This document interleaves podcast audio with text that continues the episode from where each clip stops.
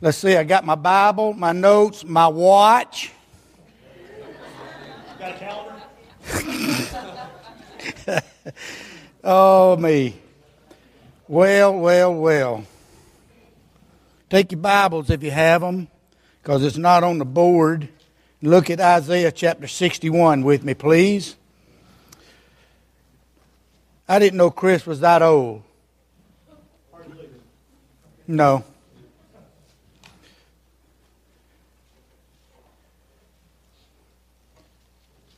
I believe uh, in my life I've discovered a few things. I haven't learned everything, mind you, but I've discovered a few things, and one of them is if I leave my door open, people will walk in. And a lot of those people who walk in are Christians. And I've discovered that every Christian is not happy. I've discovered that some of them don't whistle when they walk. Some of them don't sing in the shower, which I sing that song every once in a while in the shower until Janine knocks on the door. All Christians are not happy. And I've noticed too that uh, some, when they come to Sunday school or Bible study or worship service, still aren't happy when they leave. But I believe I've discovered a secret. And I want to share that with you. I believe the mystery of the Christian life needs to be unveiled. And I believe it is done so in the 61st chapter of Isaiah. I believe misery if I can call it that. I'm not sure if all unhappiness has to do with misery, but I do believe that misery has to produce unhappiness. And I believe there's a secret to getting out of that misery. And I want to share that with you tonight. And those that chose not to be here tonight, they're just going to simply miss it. In Isaiah chapter 61, I want to read three verses first, second, and third verse. I'm reading from a little bit newer translation because I believe it speaks it loudly and more clearly. The Spirit of the Lord God is on me because the Lord has anointed me to bring good news to the poor. He has sent me to heal the brokenhearted, to proclaim liberty to the captives, and freedom to the prisoners to proclaim the year of the Lord's favor and the day of our God's vengeance, to comfort all who mourn, to provide for those who mourn in Zion, to give them a crown of beauty instead of ashes, festive oil instead of mourning, and splendid clothes instead of despair, and they will be called righteous trees planted by the Lord to glorify Him.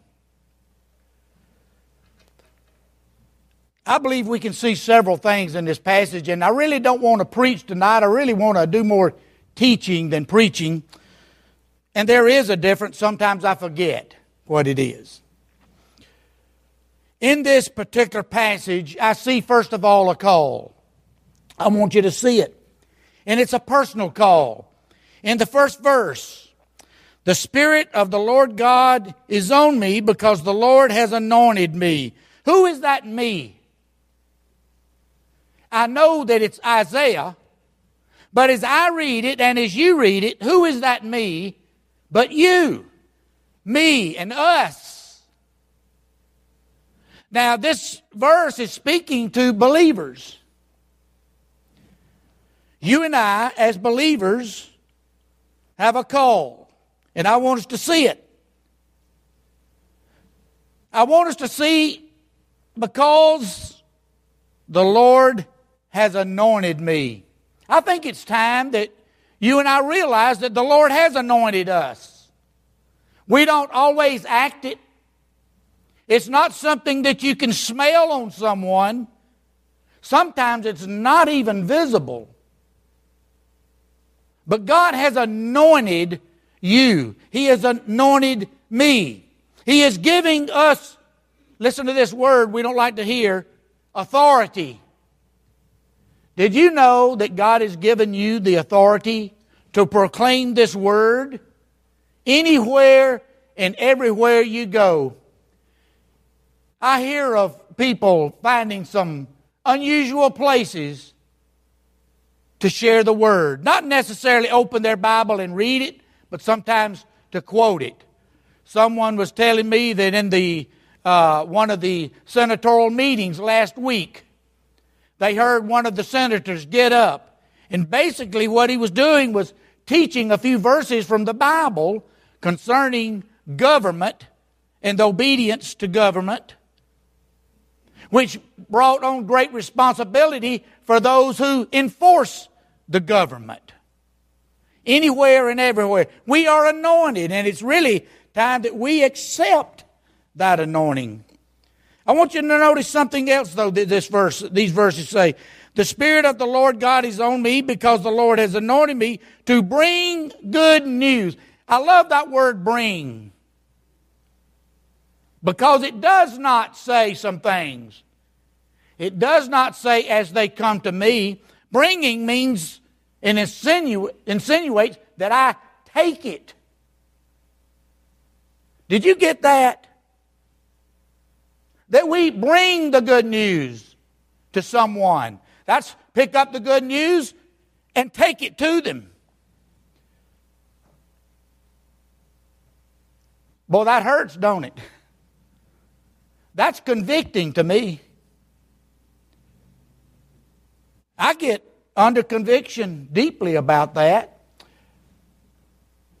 and wonder how often do I bring or do I wait until they come. We'll build a building someday, but until then, and even after we get the building, we're still to bring that good news.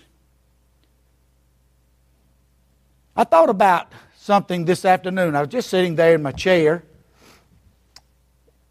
Well, it's mine when Janine's not in it. And I thought about this. You know why this church, Palmetto Baptist Church, is in this place, geographically speaking? Because we are responsible for this community.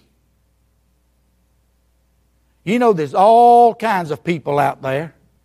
We're going to get into some of them in just a moment. But we, Palmetto Baptist Church, yeah, we might say, well, Rama. No, we are responsible for our community. I want you to notice here the personal privilege in this passage bringing good news. You notice what it says? To the poor. Let's identify those poor people. Can I just say some of them are spiritually poor? There was a young lady in our church a couple of weeks ago. I did not know her. One of the ladies sitting back there with her on the very back row said, Buddy, do you have a Bible that she can have? I said, I sure do. I ran up my office and got it and ran it back down to her. She was here this morning. She said she came because somebody cared enough to give her a Bible. How simple. I'm going to bill y'all for it, you know. How simple a thing to do. Didn't really think a lot about it. Simply needing a Bible. Bringing good news to the poor, spiritually poor. What about the lonely people? They're poor of friends. You get out and you discover there are a lot of people out there that are poor. They have very few friends. Some of them or even among the crowds. I want to challenge you to do something. Sometimes, if you can come into this auditorium and walk down this middle aisle and see if you can't single out one person, even though they're in the crowd, they're lonely. Every Sunday morning, there's lonely people right here in this congregation. I think sometimes they come because they're lonely. And that's simply the motivation that brings some people to church. And that's okay. I'm not faulting that. I'm just trying to make a point that there are a lot of lonely, poor people, poor of friends. There are some people, too, that are short of resources clothing, food, uh, those kind of things. Gary Wright called me this week and was telling me about someone who needed a dryer. I happen to have one. It's not the prettiest thing in the world, but nothing I ha- except my wife is pretty.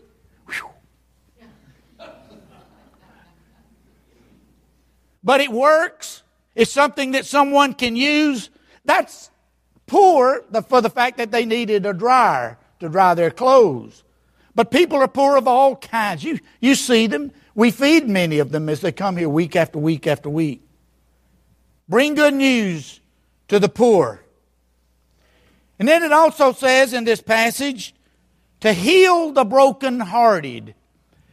Don't you wish you had the gift just to walk down the halls of the hospital and walk into the rooms and say, heal, and everybody get up and walk out? Well, I don't know if I do or not. I tell you what, it sure cut down on my fishing time. It sure cut down on my watching my TV. It sure cut down on a lot of other things I do. But the Bible does say that you and I are to bring healing to the brokenhearted. Let's, let's see if we can identify the brokenhearted. The brokenhearted, many of them have experienced broken relationships.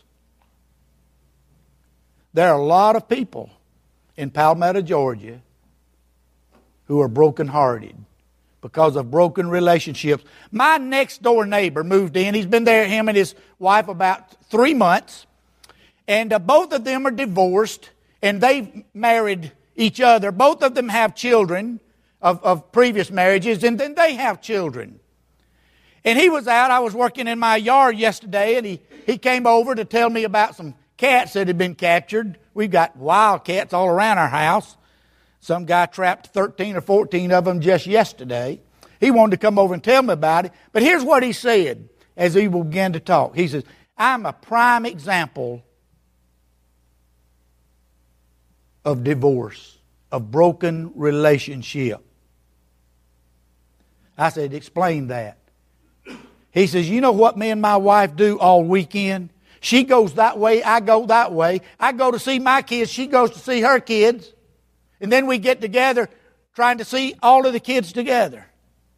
He says, problem is my child that I had by my previous marriage lives in Jacksonville, Florida. He says, I just burn up the highway every weekend going to Jacksonville, Florida. They're going to be here, he said yesterday. They'll be here on Friend Day. If he's not, I told him I was going to choke him flatten his tires. That's the way you get people to come, you know. Threaten them. A lot of broken-hearted people. Some broken-hearted because they lost jobs. Have you had conversations just between these walls of some people who have lost their jobs? They don't jump around dancing, yay, I lost my job, do they? No. There's some sense of brokenheartedness there. brokenhearted. Some are brokenhearted because they are so deeply burdened and concerned with family. Children who have gone astray. Parents who are weak and spiritually weak, maybe even lost. And they're burdened with those family and friends. They're brokenhearted. He says in this passage, listen to this. He says, proclaim liberty or freedom to the captive. The captive. I got to thinking about who are the captive? Let's see if we can identify. Those are people in nursing homes, you know. They're captive. I challenge you to go over to the Baptist Manor and go to the back of Baptist Manor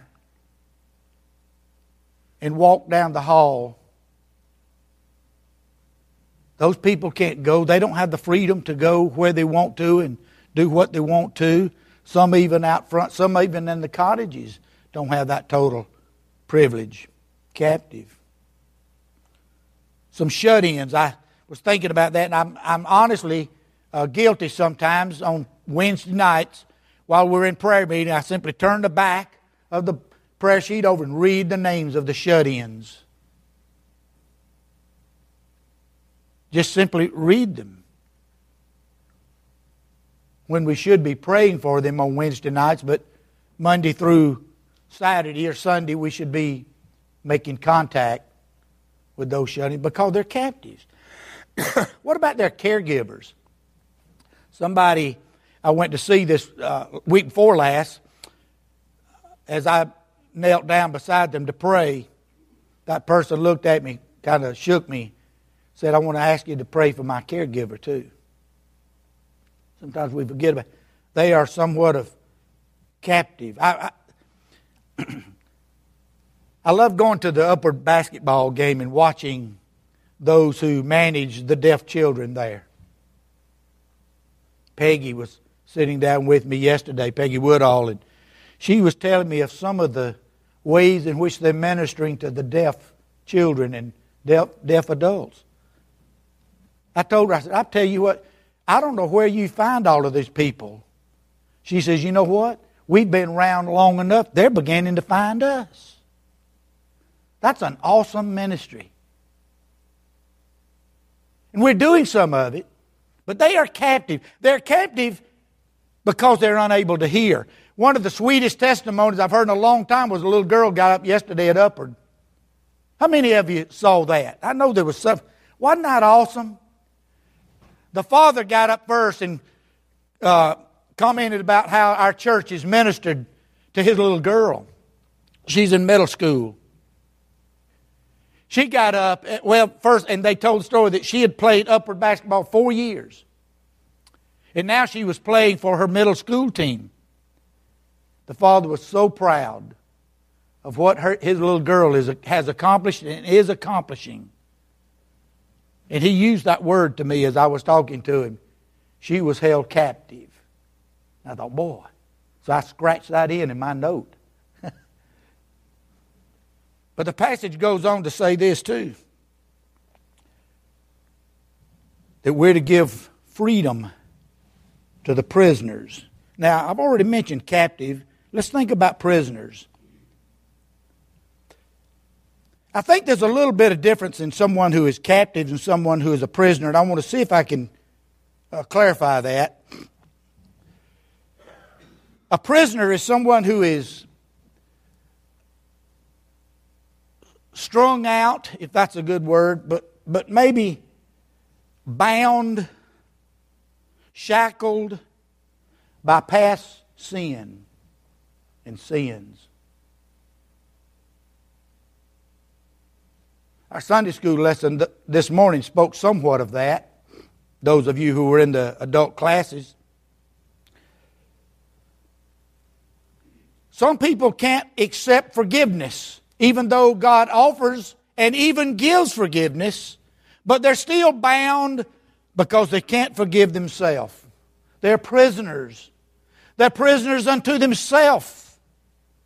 And you and I, given the authority by God to go and minister to them, we can offer unto them freedom.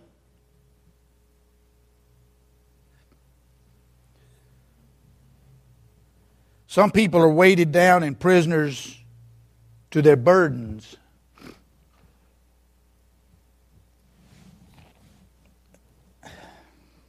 I know I know what burden is. But I don't know what burden is like some people do. And I thank the Lord for that. I know of a young lady lives in Newnan. she has two daughters.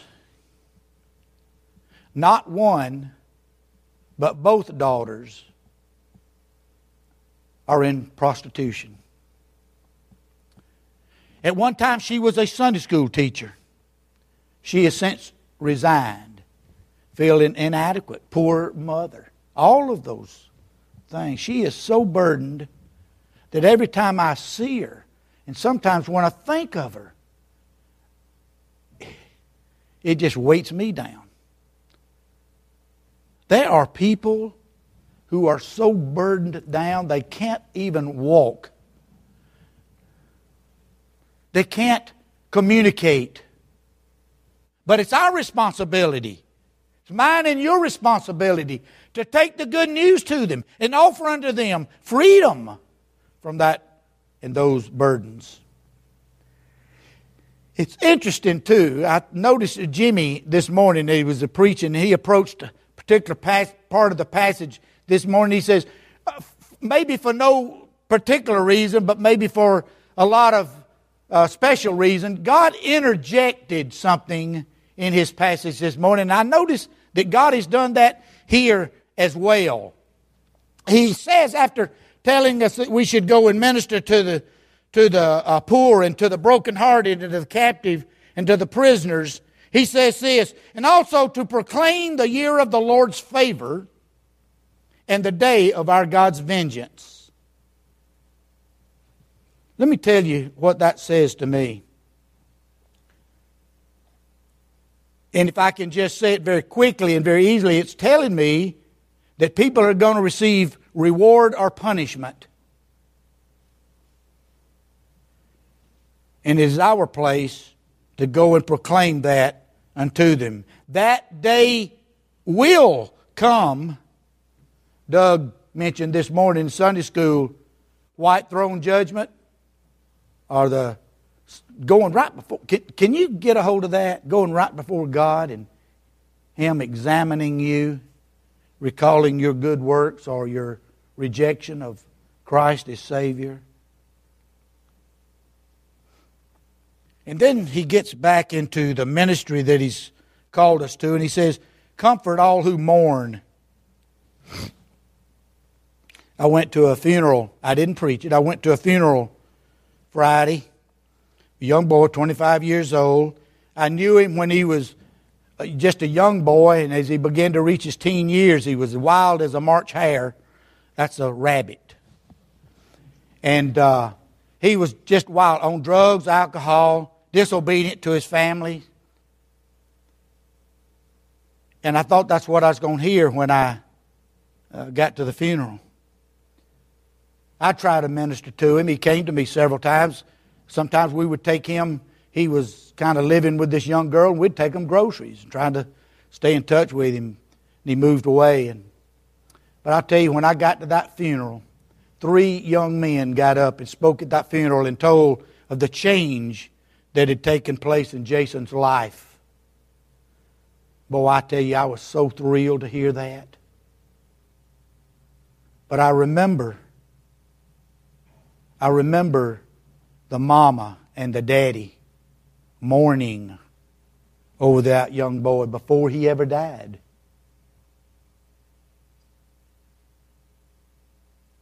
And then I saw them mourning because he has died.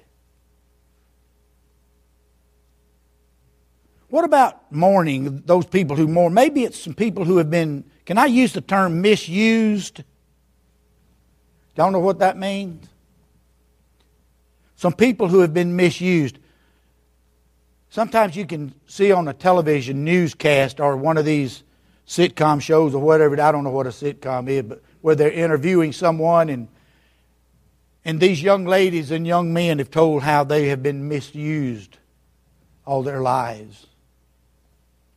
And you can see it all over their face. It's not rejoicing, but it's a sense of mourning a sense of mourning. What about people who have lost hope? Have you ever met anybody that's lost hope? One time I entered into this house, this is a number of years ago, phone rang and middle of the night, and I got up and put on a pair of blue jeans and t-shirt and took off because he told me if I didn't get there within a certain allotted time, he was going to shoot himself and his wife. And, and I did all I could do to get there as quickly as I could. And when I got there and walked in, the man was standing there. The woman was tied with her hands behind her, leaning over the sofa. And when I walked in, he pointed a cannon at me. I think I don't know one gun from the other, but that barrel looked like a cannon to me when it was pointed at me. And he made some, uh, some uh, accusations. And then they started laughing.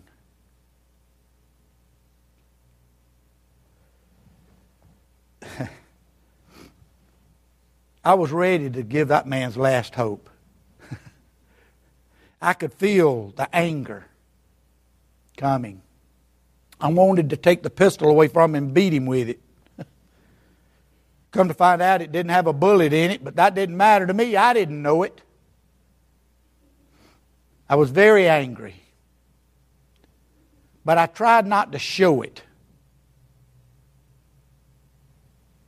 I've seen him several times over the years, and that was back in probably the early, late 60s. I've seen him several times since. I want to remind him about it. But you know what? I can't. You know why? Because I see him walking through life and his whole world has evaporated. He's all alone. He has no hope. His wife has left him. Children won't speak to him. He's buried himself in his own misery. No hope. I've offered him to several that live close to him, ministers, preachers, hoping that someday someone can carry unto him the message of hope. There are others that you and I know like that. They just don't have any hope. Listen, when I was in the eighth grade, I didn't have any hope that I'd ever reach the ninth. Y'all know what? No, you don't. Y'all are smarter than that's what I thought. Teacher came up to me, Mr. Ernest Bush, a bunch, put his arm around me, took me out in the hall. I thought he was going to send me to the office. That's what they usually did. But he put his arm around me. And he began to talk to me. He was an ex Marine uh, drill sergeant, tough as nails. But I saw something in him that day that I'd never seen before. And I remember that.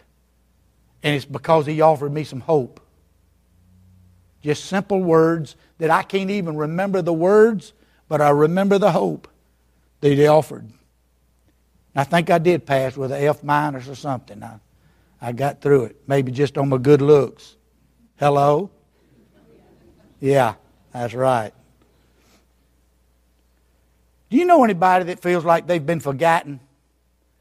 I went by Bill Creel and I went by one time to see a lady and uh, I did not know her and Bill introduced me to her and uh, she was all alone. I went back to see her one time and she told me, she says, I thought I'd been forgotten.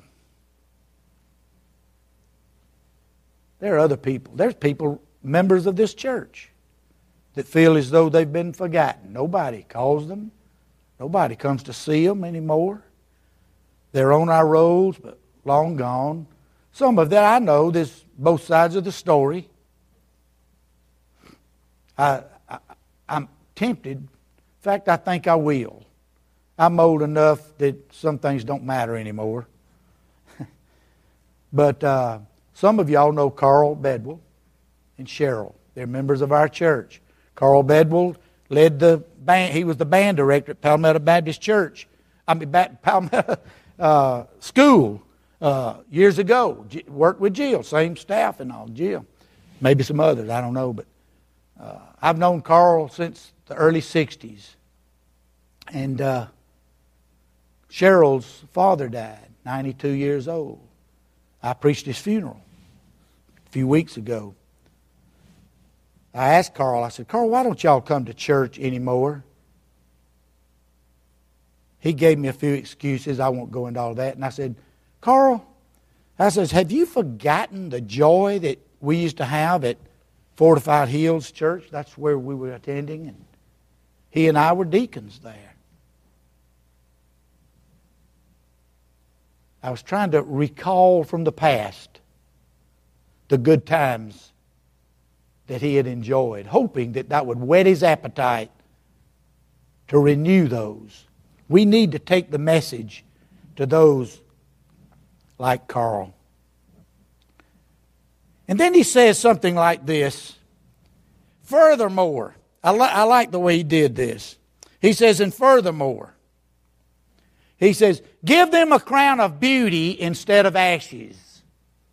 Give them a crown of beauty instead of ashes. Let me tell you, I put it, I, I want to put it in my own words, okay? Give them a life of purpose and meaning. Joyce Strange is not here tonight, but she's one of my favorite people. I want to tell you why. Because she comes up here when she knows our uh, mail, what's, what's our mail out called? Link. Our link. Y'all know what the link is? That thing you read on the computer or that thing you don't read on the computer. And some of us get it in the mail because we don't know how to use the computer. Okay? She's, Joyce comes up here every month and she sits down with Judy, or sometimes sits down by her, and she folds those. Y'all didn't know that. Maybe a few, but most of our church don't know that. And you know what? One time I asked her, I said, Judy, I mean, uh, Joyce, why do you do that? She said, Well, it's something to do. It gives me, listen, purpose. Uh, wow. So simple. So simple. Listen, I've got a backyard that needs cut all summer. Anybody want any purpose for your life, you can come cut my grass. We as a people can offer unto people like that who need a purpose and a, a sense of meaning for their lives. Ask them to sit down with you and talk, and you'll discover some ways in which you can give them that. Give them a crown of beauty instead of ashes. Give them festive oil instead of mourning. Here's my way I read that. Bring some joy into their lives. Martha Youngblood, I love to see Martha. I don't see her as often as I should, but every time I go, Martha Youngblood says, Every time you've come to see me, you laugh.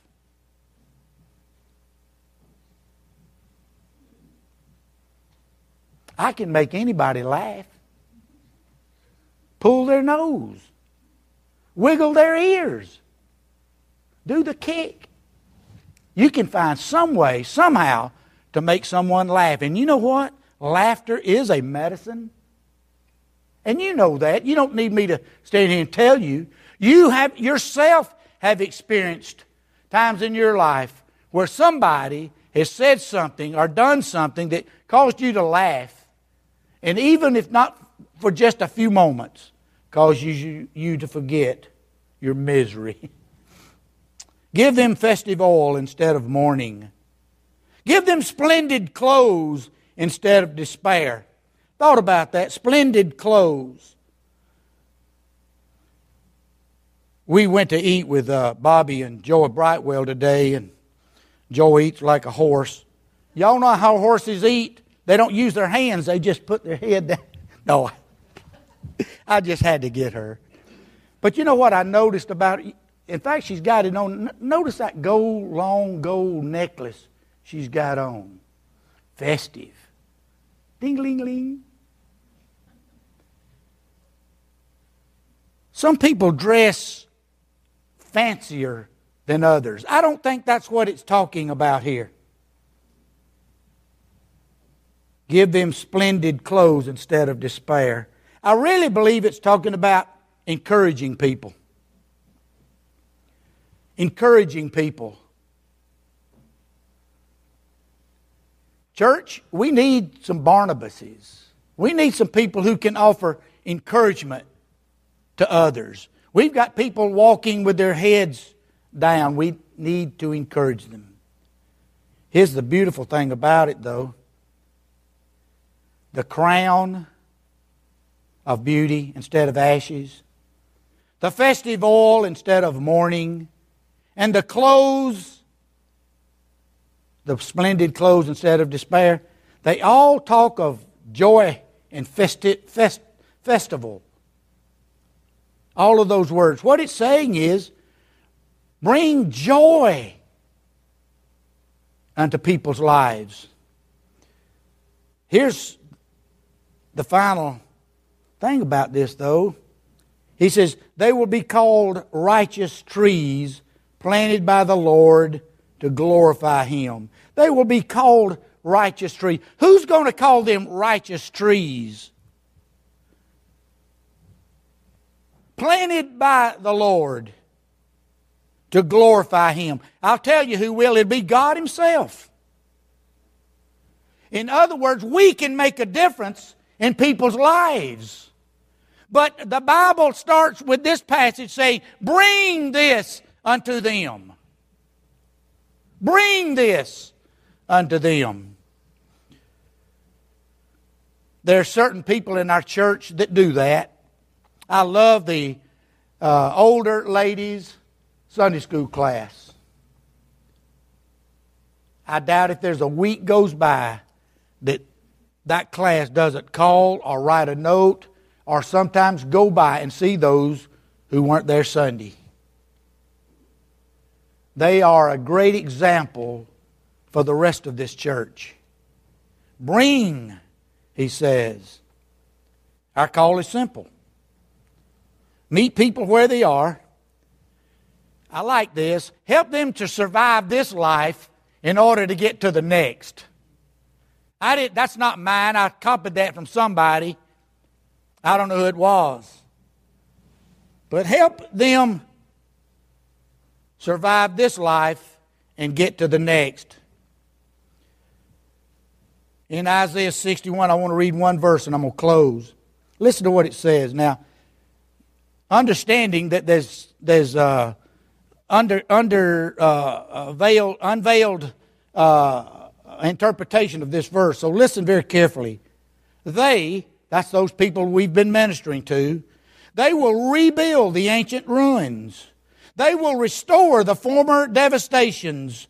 They will renew the ruined cities, the devastations of many generations. In other words, they're going to be taken out of their misery, as you and I will be too, taken out of the misery and brought to a life of worthfulness. If you're a miserable Christian, if you're not happy, there's some work for you to do. And you don't need me to tell you because God's telling you. You'll become a happy person. I promise you. God promises you. because that's what He wants of us. And I don't know about you, but the older I get, the more I want to do, and the less it seems like I can do. And constantly I'm asking God, God, just show me some things that I can do and cause me to forget those things I can't. Because you see, you can sit in your chair and gripe and grumble all you want about the things you cannot do. And when you're doing that, you're forgetting about those things you can do. Janine's going to have knee surgery March the 23rd. I'll sure be glad when it's over. She walks so slow, but she can still get up and cook something for about 10 minutes. I don't know what those things are in a bag. What I'm just saying is she's made adjustments. And I think that's what we, the church, needs to do constantly making adjustments. No, I can't do all the things I used to do, but some things I can. Did you hear me? Some things we can. Some things you can. I want to close with this thought. A lady told me this morning, sitting right here in this auditorium, she said, It sure is hard to come to church. And I said, Oh, is it? She said, Yeah. She says, But if I'm not here, somebody else may think they don't have to be here either. I thought that's pretty good. You know what might happen if you got off your sofas and chairs, and I would get off my sofas and chairs and began to minister to these who I've mentioned tonight, somebody else may come by and join you by the hand and say, Let me go with you. And then another, and then another, and then another. And then we've accomplished what God wants to accomplish. We're reaching our community, the very purpose He put us here for. Do you believe that? Or am I just blowing wind?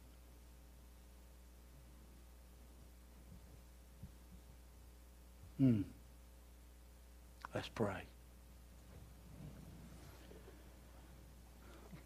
Lord, in one short passage of Scripture, you've given us the reason for living. Why did not I die and just go to heaven when I was saved, when I received Christ as my Savior? Because you left me here to reach others for the cause of Christ. So simple. Forgive me for making it so difficult. Help us as a church to wake up and see those around us who need us and need the message that we may bring the message to them and do it quickly. Please, Lord, if there's someone here tonight that maybe has never received Christ as their Savior, let this be their night. Simply trusting what you've done for them, the way of Jesus Christ, giving His life upon a cross buried in a tomb, resurrected to life, and offering us the same. Maybe there's someone here tonight that needs to come forward and place their membership right here in this church to serve you. God, we pray that that would be so. Maybe there's someone here tonight that would not walk an aisle, but would make such a commitment as we've spoken of tonight to get involved in the ministry that you've called each and every one of us to. That's our prayer. That's our purpose for being here tonight. And we voice our prayer in Jesus' name. Amen.